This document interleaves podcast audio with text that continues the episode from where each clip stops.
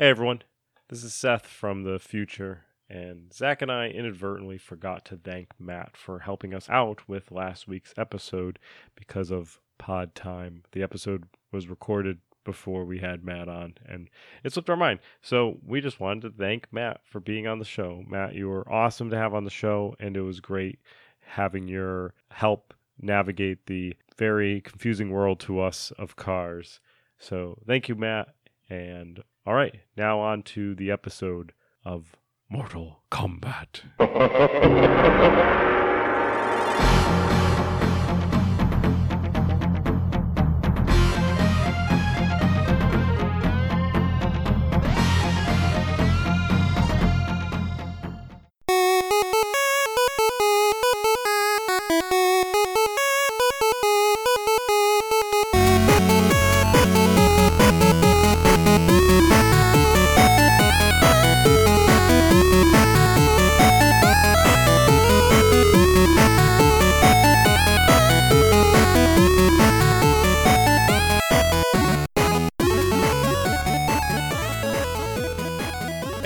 everybody. Welcome to another episode of Classic Gaming Brothers. I'm Seth, And I'm Zach. and we are the Classic Gaming Brothers. We are the classic gaming brothers. That's right. That's right. All right, that roll the ex- uh, outro. We haven't done that joke probably like 20 episodes, so I felt like Yeah, it was due. it's, it's- yeah, we're allowed to recycle jokes because we do it all That's the time. true. I don't view as uh, recycling. I view as upcycling because the Mm. jokes just get better the more you tell them. That's true. And is it really recycling if no one's heard the joke before? That's true. That's very true. There could be somebody who's listening to this for the very first time and have has never experienced that joke. That's right. Maybe they saw the title of the episode um, when they were looking up information about the certain movie that came out. doubtful. But anyway, continue.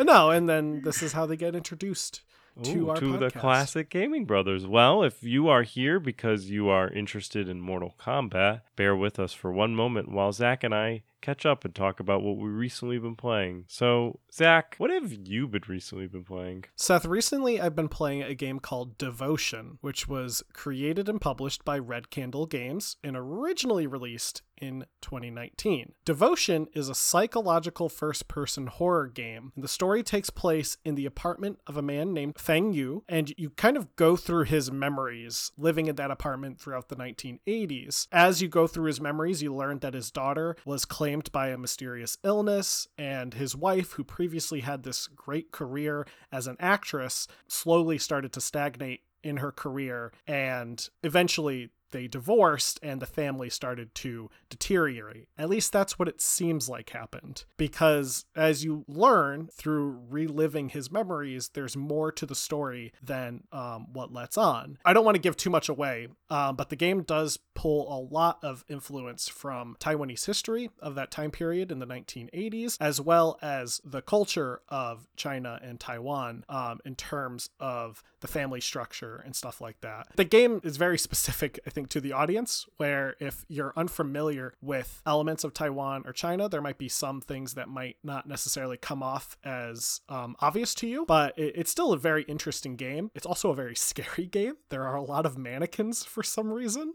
Um, and they move around when you're not looking at them at times, and it's terrifying. Now, Devotion, as a disclaimer, did kind of get a lot of negative attention back in 2019 when it was released on Steam. So, for those who might not be aware, or maybe who remember hearing about the game, Devotion was released originally on Steam, and it was discovered that there was an art asset in the game that was briefly seen on one of the walls, and it's not really like a plot element to it. It was actually a placeholder art asset. However, the art asset did negatively compare China's current president to a famous Disney bear who wears a red shirt and goes by the name of Winnie the Pooh. Needless to say, that got very negative feedback from China, and the game was actually pulled from Steam due to that negative feedback. Later on, it was announced that GOG, or Good Old Games, was going to be carrying the game. However, on the same day they announced that, they were carrying the game, they they also announced that they were no longer going to carry the game due to negative feedback coming from most likely from China. Who knows? uh, who knows? 4,000 angry bots. Finally, um, just this past year, Red Candle Games actually opened up a shop on their website where you can purchase the game and download it directly from their website. As their servers are located in Taiwan, you might get a um, like a hit on your credit card when you try to buy it, saying like, "Are you spending money in Taiwan?" But that's just because their servers are located there. They just don't have ways of they're, they're not using PayPal. They're not using like an Amazon service just because of restrictions in Taiwan on those services.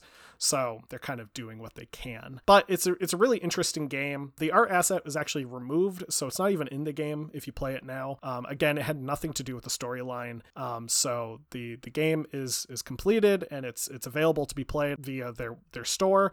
I recommend checking it out if you can. It's it's really really really terrifying, but in a good way. And yeah, that is Devotion. For a second, when you were talking about devotion, I thought you were talking about the game where you play as a priest and it's a first-person shooter. No, not that game. Is that game is does it set, does it have a name that's similar to devotion? Maybe I don't remember. I know what you're talking about though. So recently, uh, I've been playing a game. I actually beat a game for once in my life. It was pretty exciting. Uh, it was a shorter game, so I guess I don't. I shouldn't get a lot of credit, but Yeah, I don't I know did- if you get points for that. I, I I'd give myself like a half point on this, but I did beat a game. I was playing a game called Santa Monica by Night, and it was created by Outstar and Memories in 8-bit, which I assume both are their given names. I think so. Ah, this is your child. What shall it be named? After my grandfather, memories in 8 bit.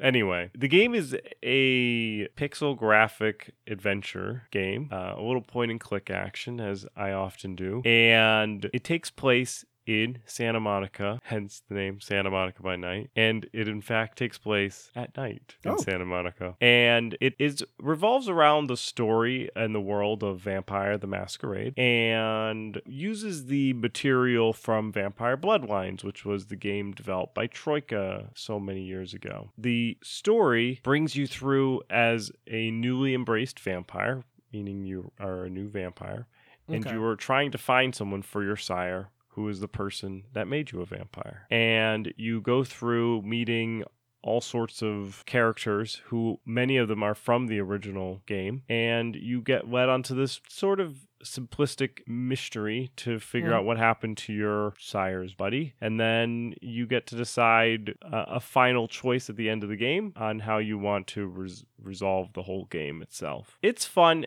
it probably took me maybe just about an hour, maybe a little less. The thing that I think was very interesting about this game was it was done for a vampire jam back in 2019 and was created in only seven days. Game jams are really popular where you get a limited amount of time and you need to bring a completed game as, or as completed as you can game to the the competition and you you put it out there. And i actually got all the vampire jam games when they were brought out or i picked up a bunch of them or i tried so i did something i got i got it in my collection and i was really interested in playing it back in 2019 i just never got around to it. And i'm glad that over the last couple of weeks i I actually decided to sit down and actually play it through because I felt like it was a it was a pretty good game, especially if you're a fan of uh, Vampire Bloodlines. I, I would recommend just checking this game out. It's once again, it's a really quick game. It is also tip only type game, which is on itch.io. You can go to download it and you can give a tip to the creator if you so desire. You can just you can just opt to just get it for free. If you want to check the game out, you can always head that over, check it out. You can play it for free. Tip the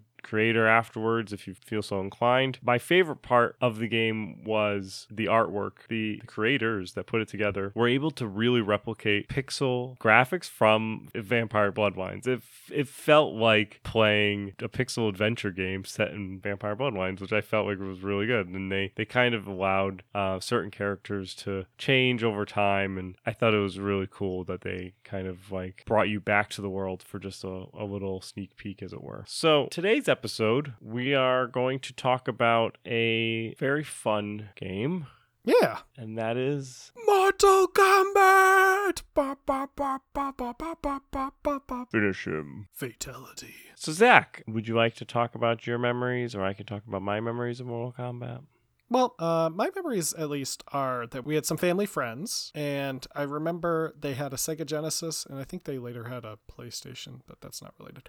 Uh, but um, they they had a copy of Mortal Kombat for the Sega Genesis. I think they had Mortal Kombat One, and I remember my friend showing me that you could put blood in the game by putting in a code, which was probably one of the earliest times I saw digitized blood in a video game that I can remember. Yeah, for Um, sure. And it was bloody to say the least. I mean, eh, to today's standards, it's certainly not as gory as as Doom is, but it was still, you know, a, a violent game. Um, and I remember it certainly was different looking than a game that we owned, which was Street Fighter Two, that we had on the Sega Genesis.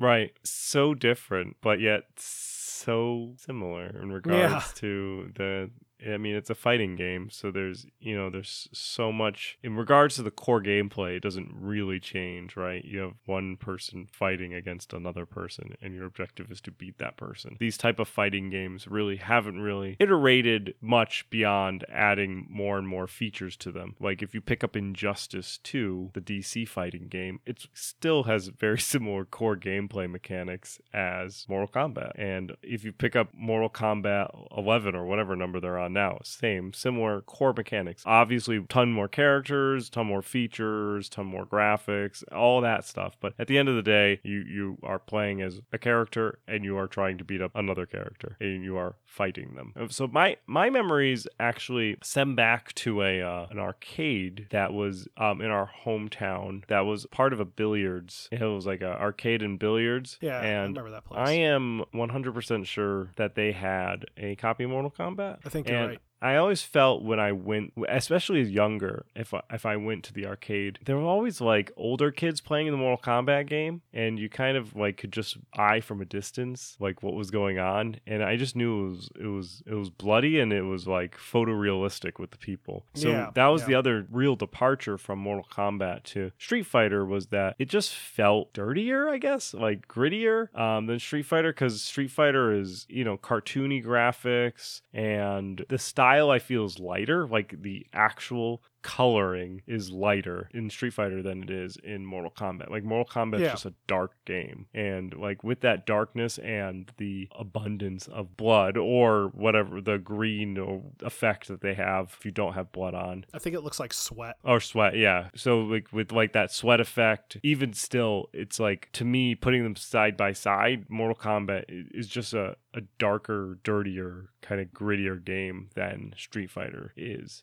Which I don't think there's anything wrong with that. I think it's just you can put them next to each other and you can realize that they are similar genres, but they are definitely different games. Yeah, for sure. So we've uh, talked about throughout our episodes. We've talked about arcade games. Uh, we've also talked about home console games, and we've talked about home consoles themselves as well. Um, so we've kind of we we kind of tr- go back and forth where we talk about different arcade cabinets, different arcade games. We talk about home console games, home consoles themselves. We try to give like a good spread throughout the different iterations of video games in the past. One of the tactics that a lot of video game um, arcade game developers would use was with the advent of home consoles was enable in order to make sure that their game was getting into more you know getting more of a, a spread they weren't just releasing arcade cabinets. They were porting their video games to the home console in order to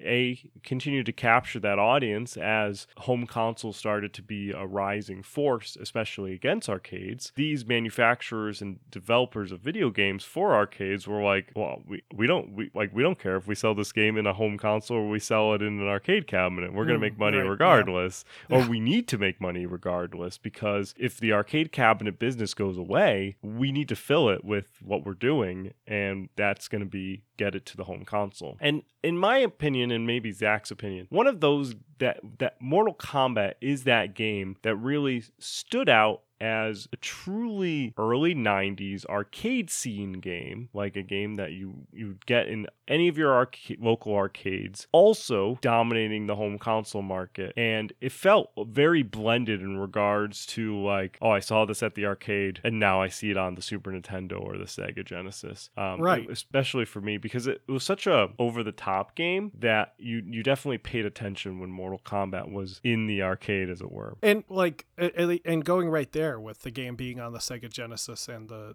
Nintendo, and we'll touch upon this a little later too, but it really was the game of like that defined the bit wars of that time period. So Right. when people talk about bit wars, they're talking about the war between Nintendo and Sega, you know, 8-bit versus 16-bit, and then Super Nintendo 16-bit versus Sega 16-bit. And during that time period, people would throw out games saying, "Oh, Nintendo's got Mario, well Sega's got Sonic." The perfect game for comparison was Mortal Kombat. So that was often the game that was used as the deciding factor for why someone bought a Sega versus why someone bought a Super Nintendo. And to this day, I've heard stories of people saying, I bought a Sega because of Mortal Kombat. Like, it was a deciding factor for some people. They bought it because of the blood. Also, and and we'll talk about this a little bit later, but Mortal Kombat was also a very controversial game because of the Yes. blood. To go back to its roots, Mortal Kombat was created by the company Midway, and we've mentioned Midway in the past, and and will mention Midway again. They were a very dominant company when it came to arcade games and they created a, a lot of great great video games. So i wanted to just kind of talk a little bit about midway since i don't think we've actually done like a little history on them and i think they have they have an interesting history. We may actually even bring in an entire episode about midway themselves but just for a little sneak peek into that history there. So midway was a company that started out in 1958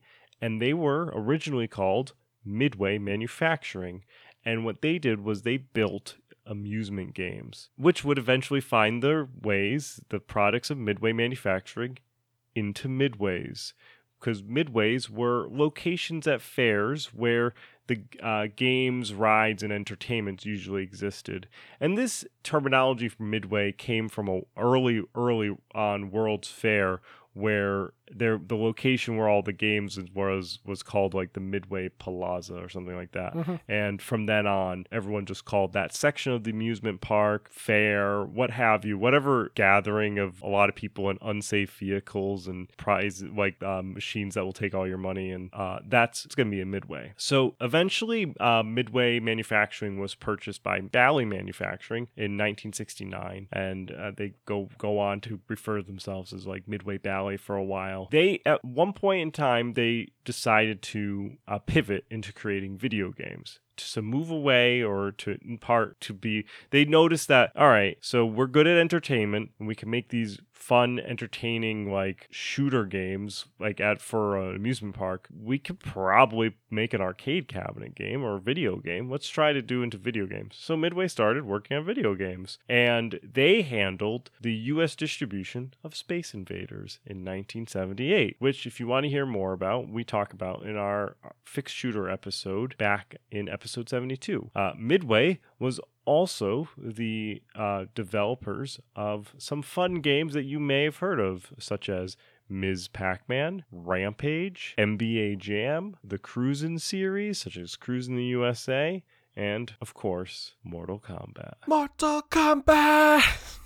I'm going to do that every time. oh, good. They Midway unfortunately did eventually declare bankruptcy, and just in 2011, so from 1958 to 2011, pretty good run. And actually, a majority of their assets were bought by Warner Brothers. Hence, a Mortal Kombat movie in 2021 being created by Warner Brothers. Ooh. Midway will I don't I, I feel like Midway is one of those companies that just kind of always creeps up on us, especially in this podcast, because Midway did do a, a lot of video games during the time that we like to talk about. So we will probably refer to them again. And we did also, as I mentioned before, that Mortal Kombat was very controversial. We did mention Mortal Kombat briefly in our most controversial video game episode episode, which is Mm. episode 47. We do primarily spend our time talking about Night Trap in that episode, which was also a controversial video game. However, Mortal Kombat is like the game that I would expect controversy to come from. Like, when you think of a controversial video game, especially if you think of a controversial video game from the 90s, you probably are thinking to yourself, yeah, Mortal Kombat, that's controversial. So I was watching some gameplay footage of the original Mortal Kombat to provoke some of that nostalgic to come through. And uh, within the first, I don't want to say 10 minutes, Scorpion ripped off his face and it was a skull, and he burned fire up his compo- opponent at the time, who I think was Johnny Cage. So, to get into the history of Mortal Kombat, the game was developed primarily by two guys, Ed Boon and John Tobias, who were developers at Midway Games. They created Mortal Kombat largely in part due to the success of Street Fighter and specifically Street Fighter II The World Warrior, not to be confused with The Road Warrior, which is a Mad Max film. I don't know why I just found that hilarious. Whenever I think of World Warrior, I think of The Road Warrior. Right. Well, and to be honest, I think when I think Super Street Fighter 2, I don't actually think of Super Street Fighter 2 The World Warrior. I think of Super Street Fighter 2 Turbo, Yes, which I think came out after The World Warrior. It did. Um, it was just made to be faster. Street Fighter II, The World Warrior, was created by Midway's competitor, Capcom. Ed and John were, were tasked with this essentially difficult task of putting together a fighting combat game, and it had to be done within a year since Capcom was beating them up with that genre. And as Seth wrote in the notes, the pun is intended there. That's right. Capcom was taking them to the cleaners. I just wanted to put in a bunch of more fighting jokes in there. Midway was uh they were tapping out.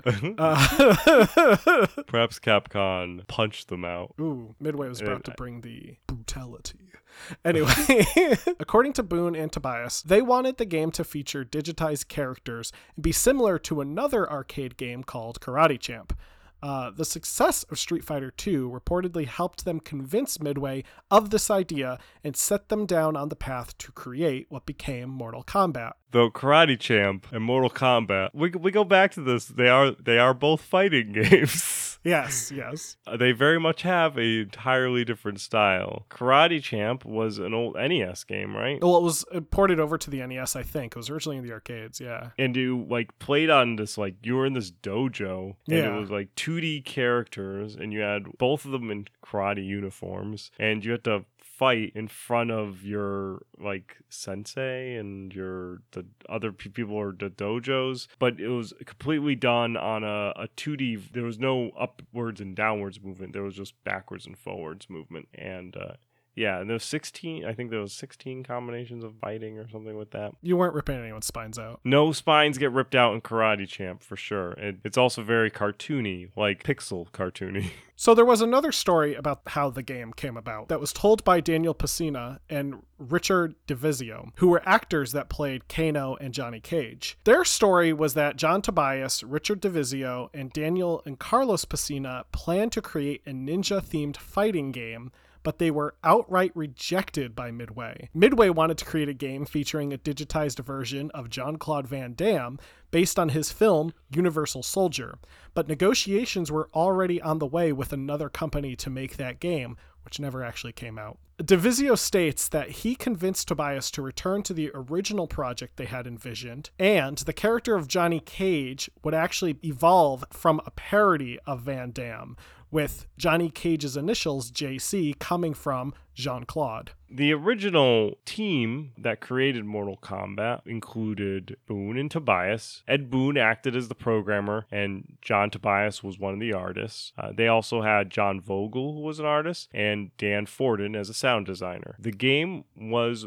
reportedly developed in about 10 months from 1991 to 1992, and apparently the footage for the characters were all recorded with Tobias's personal Hi8 camera. Now, the demo version was internally very, very popular within the Midway's office. And due to that popularity, the team was given some more time to complete the project. The final game used 8 megabytes of graphics, with each character having 64 colors and 300 frames of animation, which is pretty cool. Yeah. I also like because NBA Jam came out after Mortal Kombat came out and was they were both developed by Midway and I just feel like the technology they used to digitize Mortal Kombat characters, they kind of used to help digitize NBA Jam characters and I just I just like that there's a world that exists where you could get Johnny Cage or Scorpion playing NBA Jam. Were they featured in one of them? I don't know if they're featured. They should be. That'd be great if they were unlockable. Yeah, that would have been great. Or Bill Clinton was unlockable in Mortal Kombat. Get over here! Uh, So the game's ultra-violent content was not actually originally intended. According to Tobias, it was something that came in gradually. Reportedly, the concept of fatalities, which uh, we talk about a little bit later, was developed because Ed Boon really hated the dizzy mechanic in fighting games, and but he really liked the idea of getting a free hit. So the decision was to remove the dizzy mechanic out from the Mortal Kombat game and have it only happen at the very end when the outcome has already been decided, which is why in Mortal Kombat you will go dizzy at only at the end of the game, but in Street Fighter you can go dizzy throughout the match. yeah. It's because Ed Boon disliked it. Well, yeah, according to the the recess of classic gaming archives. So, the name Mortal Kombat, for those of you who don't know, it's spelled with a K. I don't know if we made that point clear yet, but Mortal Kombat combat is spelled with a K. The name of the game uh, came about in two potential ways because there's actually two slightly different stories about how the name came about. One story was that during the trademark process, John Tobias said that they had already come up with the name Mortal Kombat but with a C. However, they couldn't get it past legal because of a trademarking issue. So they changed C to a K so they could get it through legal. Another story was that Ed Boon, during the process of coming up with a name that everyone could agree on, wrote down the word combat with a C and someone scratched out the C and replaced it with a K, which then prompted pinball designer Steve Ritchie to suggest Mortal Kombat as the title with, with the K. Mortal Kombat takes place in a fictional universe that contains 18 realms that all fight in this tournament called Mortal Kombat. That's about it for the plot. I mean, it's to be fair, that each character I think has their own lore to them. So, for example, Scorpion and Sub Zero, who are two ninja characters, are always portrayed as being mortal enemies to each other, with Sub Zero's clan being the polar enemy to Scorpion's clan. And then eventually they introduced Chameleon. Yes, Chameleon, who is just a green version. And similarly, there's always a conflict between the character of Kano and uh, Sonya Blade, who they're always in some form of conflict with e- with each other. And I'm pretty sure that there was a lack of actors when it came to Mortal Kombat when they were digitizing. Yeah, it was and only like a few that people. Scorpion and Sub Zero are the same person. and color. and Reptile. Yeah, and and reptile. They're all the same person, just with like color themed different. Yeah, 100%. Yeah, they're literally just color swapped versions. As with other fighting games, in the single player campaign, you go against multiple, multiple people until finally you encounter some final bosses. The first boss being Goro, who's a creepy monster guy with four arms, and the second boss being Shang Tsung, who's this kind of old floaty guy, and he can shapeshift into various other fighters. They, those are like staple characters also to Mortal Kombat. If like you've seen any piece of media, you've probably seen a picture of Goro with his like four arms. Eventually, there's a horse guy that comes in, right? Yes, I forget his name, but he is he is a horseman. but he's there's not there's the there's so game. many characters right I now. know. What I really like about Goro is that everybody else that is in the game that you fight is like normal. Like they're like yeah, they're they may be a little weird. Like one of them's a cyborg, Raiden's like a lightning god, but like they're all d- decidedly human Yeah. except for Goro, who's just like this. For, like if they didn't add Goro, they could have just been fun normal humans with like some with weird powers. Yeah. But then they're like, and then there's Goro, which implies either there's mutants because that's why Goro has four arms, or there's a race of four armed monsters. Which there are. They're called the Shokan, which is what Goro is. He's a Shokan. And there's actually other Shokans that are introduced in later games. But in 1992, it was just Goro. I know it was just Goro, which in 1992 you just like, is this just a weird dude? Like, what's going on over here? Why's he got so many arms? so, part of the appeal of Mortal Kombat, besides the digitized graphics, was the extreme graphic violence and the gore, which was a large departure from games like Street Fighter, which arguably, while it's a fighting game, were a bit more family friendly. Characters could perform what were called fatalities against an opponent. It allowed the winning player to kill their opponent in often ridiculous ways. So, for example, as Seth mentioned, the character Scorpion will light his opponent on fire using a flame breath from his skull face, while his rival Sub Zero rips out the opponent's spine. Another person, Jax, who has metal arms, um, smashes people's heads. You can knock people down a pit of spikes. It's it just gets brutal. There are also variations of these fatalities. Uh, there was something called friendship, where the players would do something fun together, like Sub Zero building a snowman or dancing. There was animality, where a character could turn into an animal, or babality, where characters turned into babies. It just gets wild. It's just bizarre, you know, tricks and secrets that were in the game. Yeah, and it was all based on the button combination that you pushed once they were dizzied at the end. Exactly. So if you knew the combination to do a babality, you would do it. And, and you know what would be fun is you show off to your friends because you'd be like, guess what I could do? And you're you would get them to dizzy and then you would show off to your friends whether it's in the arcade or at home in the home consoles and you would do these weird these weird endings and you'd get you'd get some street cred right it Yeah. would be like it would be great so as we we usually do we'll we'll just talk through the numbers Um, Mortal Kombat did really well in arcades. I mean, come on. It's Mortal Kombat. It was reported that by September of 1992, it was the second most popular upright comp cabinet, which was a game that came out in 1992. The game grossed $300 million in 1993, which exceeded box office gross of Jurassic Park that came out in 1993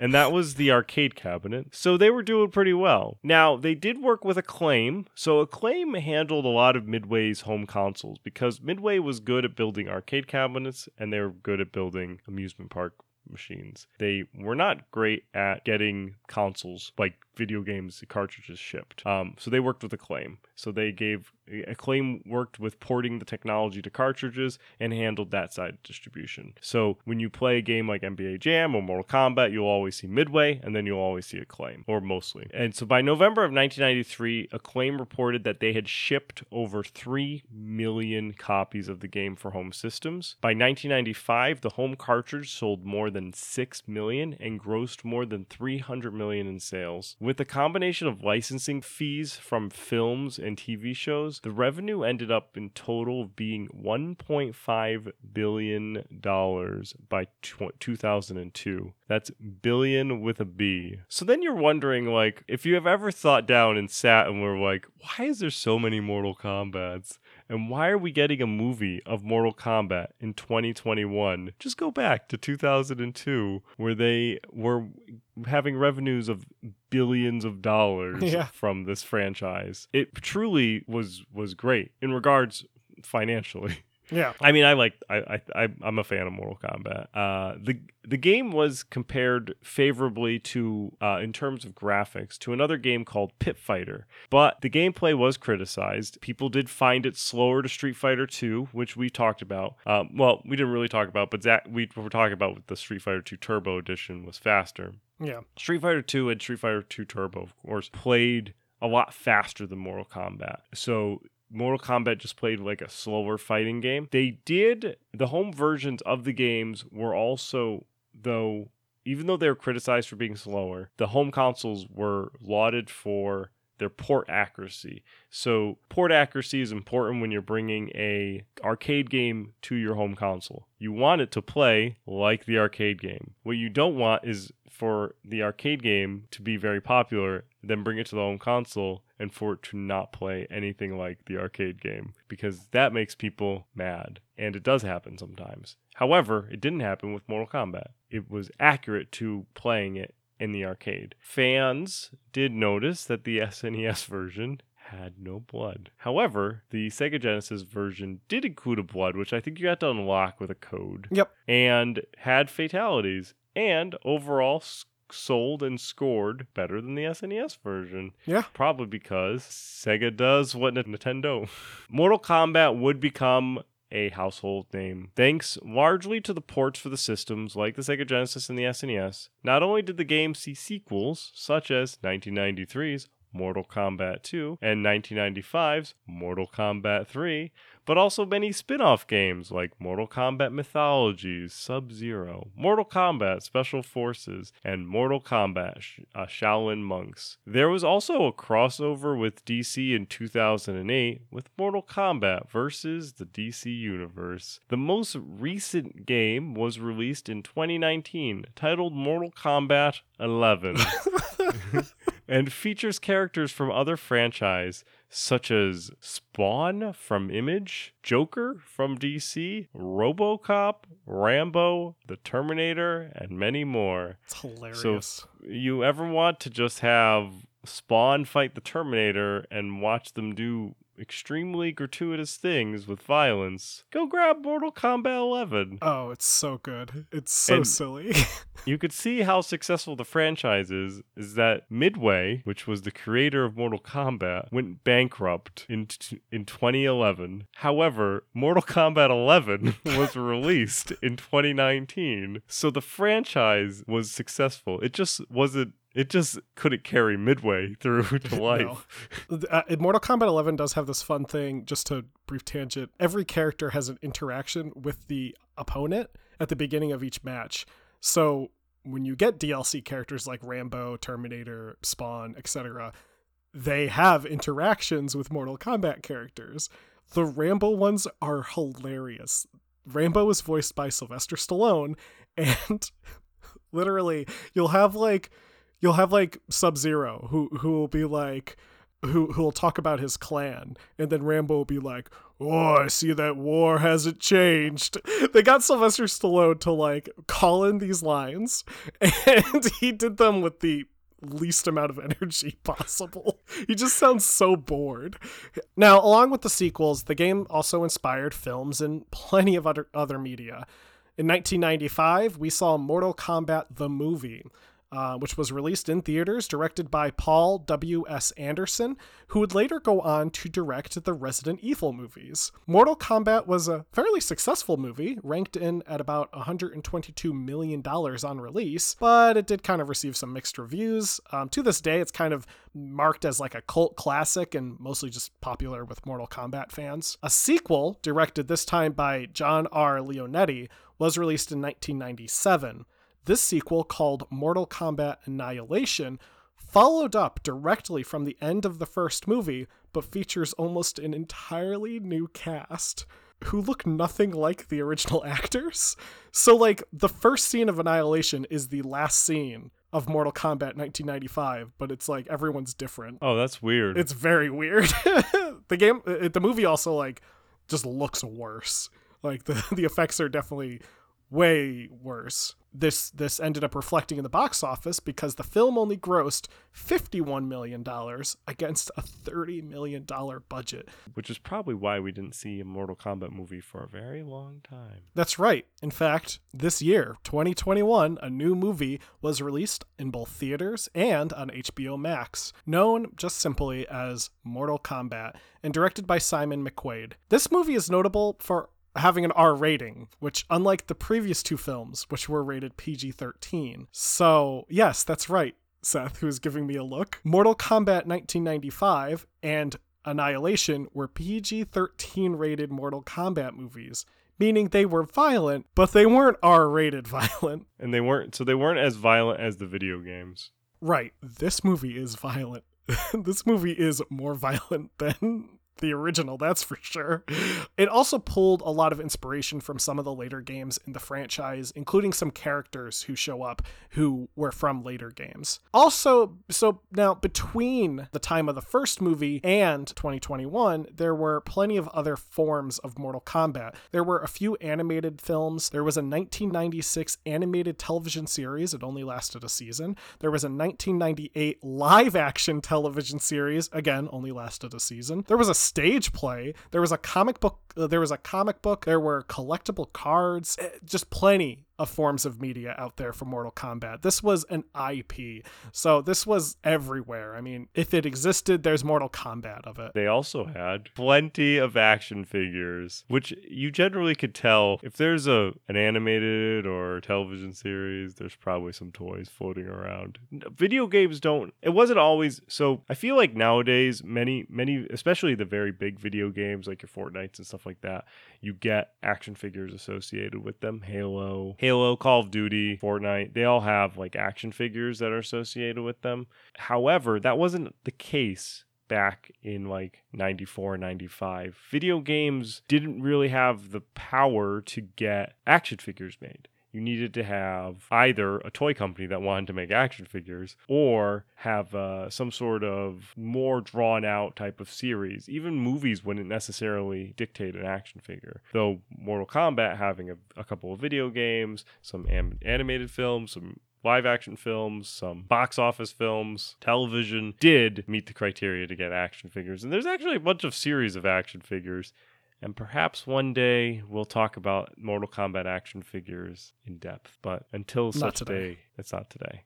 However, we're at the end of the show. That's right. Well, we're at the end of the Mortal Kombat segment. That's going to be everything you wish to know about the 92 version of Mortal Kombat. I, we may talk about Mortal Kombat again, perhaps later Mortal Kombat editions. I mean, to be honest, once again, to go back to what we talked about from the beginning, the gameplay doesn't really change, just the characters get added. Maybe a story changes a little bit, but at the end of the day, It's fighting, a fighting game's game. a fighting game. It is a fighting game. Though I think I think we would we do deserve to tell the other side of the story and talk have an episode about Street Fighter. Yes. And um, talk a little bit about Capcom. Oh, we could talk about the Street Fighter movie too. Oh, and the Street Fighter movie, which was also very successful. we should just have a, a watch party where we watch both the Mortal Kombat movie, The the 1995 one. mm, 1995 one, and then we watch the Street Fighter movie. The, the TV show I mentioned that was on for one season, the live action show, is on HBO Max now. Anyway, so to get into our bawupa, whoopa. You went first. I'll go first. Okay. You went first. So I'm actually excited about a game. Uh, the game already came out for. It's been out for uh, almost two years for the PlayStation, but will be coming out for the PC on May 18th, and that's Days Gone by Bend Studio, where you ride and fight into a deadly post-pandemic America and play as Deacon St. John, who is a drifter and a bounty hunter who rides the broken road, fighting to survive while searching for a reason to live in an open world action adventure game, which sounds a lot of fun. Uh, actually, my fiance's dad told me that he was playing this game and he was like, it's like, he's like, it's like Red Dead, except where you can fight zombies. And I said, oh, that could be fun. Uh, So open world action adventure game. I I feel like the games that are done up for the PlayStation. This is actually published by PlayStation. The games that are done up for the PlayStation are usually uh, pretty well put together for games, so they're pretty um, polished experiences. And I think that riding around in a post-pandemic America, in a post-pandemic America, while fighting zombies would be a, a pretty fun experience. And killing zombies. Uh, yeah, I'll put it down as a buy. Yeah, I'll put it down as a buy. Do you want me to talk about my buy wait pass? Yeah, go ahead. All right. So my buy wait pass, Seth, is a game called Alex Kidd in Miracle World DX. It's uh, being developed and published by a company called Merge Games. And uh, Alex Kidd in Miracle World DX is a reimagining of the classic Alex Kidd in Miracle World, which came out in 1986 and was a game for the Sega Master System. Wow, they had games? It did have games. In fact, a fun fact Alex Kidd was Sega's mascot up until they released this little game called Sonic the Hedgehog. That's true. Alex Kidd in Miracle World is is completely reimagining of that original 8-bit game for the Sega Master System. This time it's in HD with fluid, updated graphics that kind of look almost hand drawn in some places. Looks really cute. I like the Alex Kidd games. I, I've played a few of them on my on my free time, and um, I did enjoy them. They are rather simplistic puzzle uh, slash platformer games. It's probably going to be a buy for me. Um, it's due out in June of 2021, June 24th specifically. So I'm going to keep it on my wish list, and I will pick it up. Great. Great. So let's say you want to listen to us, contact us, and support us. Good news for you listening to us is easy. You're already uh, well on your way to finishing this episode, so you have completed that task. But if you want to tell people how to listen to us, you can tell them that we are available on every podcasting application that we're aware of, which is uh, Castbox, uh, iTunes, Amazon, Spotify. Does Google have a podcast application? Yeah. Yeah. we're on on it. Podcast. Yeah. Yeah. We're on it. So yeah, we're on everything. are. We're, we're just on all these podcasting applications. It's great. However, if there's a podcasting application that you are aware of that we're not on, let us know, uh, and we'll try our best to get on it. And the way you can let us know is if you go to our website, classicgamingbrothers.com, you can visit our contact page, which has a contact form that you just fill out. You put in your name, contact information, and your message. It'll shoot us an email. Now, if that's not your style, you can just send us an email directly. ClassicGamingBrothers at gmail.com or ClassicGamingBrothers at ClassicGamingBrothers.com. We're also able to be reached via our social media, which you can follow us on. That's uh, Facebook and Instagram, our Classic Gaming Brothers. Our Twitter is CG Brothers Pod. We're also available on Twitch which is twitch.tv forward slash classic gaming brothers. Again, like and subscribe us on all those places. You can also contact us there. And, by liking and subscribing us on those places, you you are supporting us. So that's how you can support us in the long run.